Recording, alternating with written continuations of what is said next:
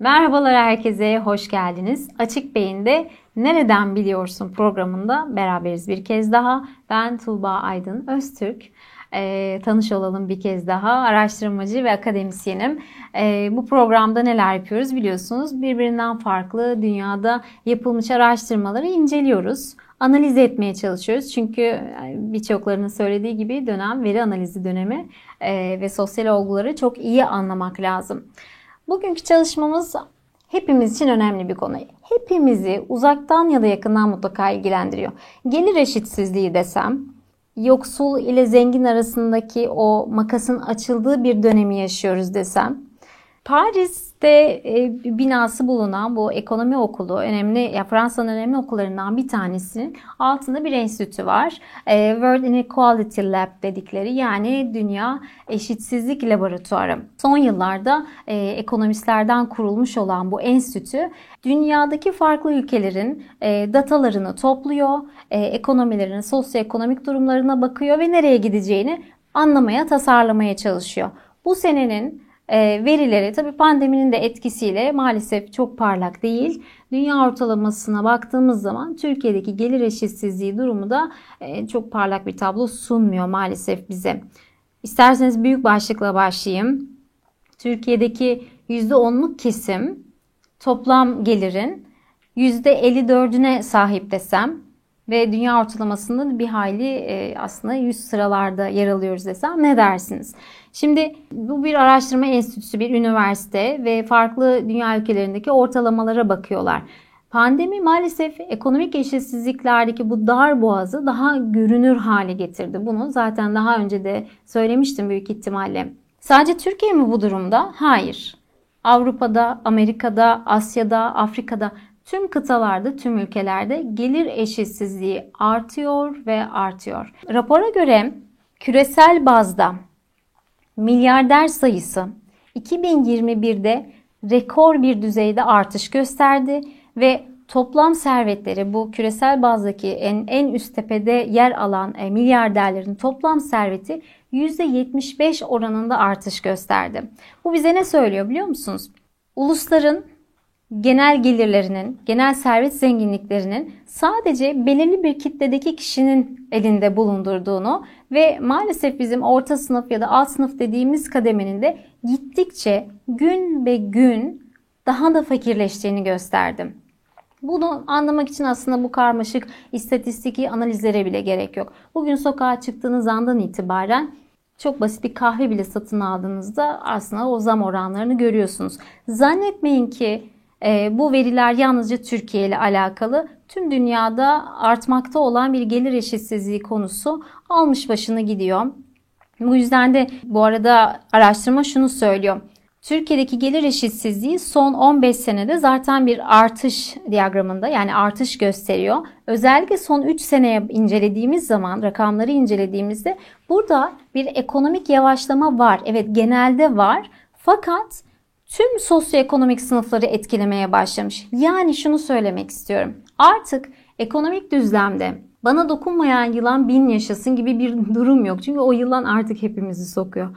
E, o, o yılan artık büyüdü e, ve hangi durumda olursanız olun yani beyaz yakalısı, işçisi, emeklisi, memuru, işvereni, işte kobisi, esnafı hepimizi etkileyen bir dar boğazdayız ve bu son 3 yılda daha da fazla artış göstermiş gibi görünüyor. Araştırma peki bize önlem olarak ne sunuyor olabilir dersek sorunun sorun tespitinin ulusal sene servetlerin artması değil ya da azalması değil. Tam tersine konunun servet dağılımındaki eşitsizlik olduğunu söylüyor. Yani aslında bizler bütün bu ulusal uluslararası serveti bir pasta gibi düşünürsek bu pastadan zannediyorum bir dilim bize kalır mı? Belki üstündeki işte süsler falan. O pastada belki de bizim yerimiz bile yok artık. Ekonomik eşitsizlikler nelerle ilişkilidir? Ee, başlıklarda bu arada ülkelerin e, iklim kriziyle ilgili neler, nasıl e, aksiyon aldıkları, almadıkları, ekolojik eşitsizliklerle nasıl mücadele ettikleri, toplumsal cinsiyet eşitsizliğiyle nasıl mücadele ettikleri bu, bu gibi alt başlıklara da bakıyor. Çünkü biliyor ki demokrasi gibi, ifade özgürlüğü gibi, insan hakları gibi, hayvan hakları gibi mücadeleler de dolaylı olarak bile olsa ekonomik eşitsizliklere de yansıyor. Bunların birbirlerini mutlaka etkilediğini ve bu aslında suyun bir yerde birleşip aynı havzaya döküldüğünü bilmemiz lazım. Günün sonunda biz tüm yaptıklarımızdan sorumluyuz ve herkes için ve her canlı için yaptığımızdan sorumlu hale geliyoruz. Araştırma son olarak şunu söylemiş bize tamam Zaten farkındayız. Rakamlar bize bunu söylüyor ama biz dışarı çıktığımızda da bunu gözlemleyebiliyoruz değil mi? Yılbaşında e, sokakların çok daha boş olduğunu görmüşsünüzdür. Muhakkak pandemi kendi başına bir sebepti ama aslında çokça insanların cebindeki durumu biraz daha kontrol altına almaya çalıştığını gördük. Çünkü bu belirsizlik bir sonraki adımın ne olacağını bilmemek ve gelir eşitsizliğinin böyle e, yükselen bir ivmeyle sürekli ve sürekli daha olumsuz bir tablo çizmesi ki dünya ortalamasında Türkiye maalesef ki çok altlarda yer alıyor. Buna da e, belki ayrıca dikkat etmek lazım. Tüm bunları düşününce raporun bize zannediyorum bir çözüm de sunması gerekecek değil mi? Yani evet böyle olumsuzluklarla biz karşılaşıyoruz da çözüm olarak ne yapılabilir? Hadi onlara bir bakalım. Şimdi birinci ve en asli görev belki de gelirin yeniden dağıtılması. Eşit olmayacaktır muhakkak ama en azından daha dengeli bir gelir dağılımı insanların asgari şartlarda daha iyi bir yaşam kalitesinde yaşamaları ya da bırakın e, kalite yaşamalarına yol açacaktır. Yoksullukla mücadele devletlerin mutlaka ve mutlaka çok önemli ve öncelikli bir sosyal devlet politikası, e, sosyal politikalarından birisi olması gerekiyor. Yoksulluğun ve yoksulluğa bağlı suçların niçin bu kadar ortaya çıktığı yani neden yükselişte olduğu ve bu konuda insanları nasıl daha barışçıl bir e, dünyada yaşamaları için aslında ellerini tutup biz de sizin yanınızdayız diyebileceğimizi düşünmemiz lazım. Ve son olarak da sosyal politikaların üretilmesinde zannediyorum eğer böyle bir gelir eşitsizliği varsa ve tablo böylesine olumsuzsa bu yalnızca siyasilerin, yalnızca ekonomistlerin, yalnızca STK'ların, yalnızca akademisyenlerin problemi değildir. Bu hepimizin birlikte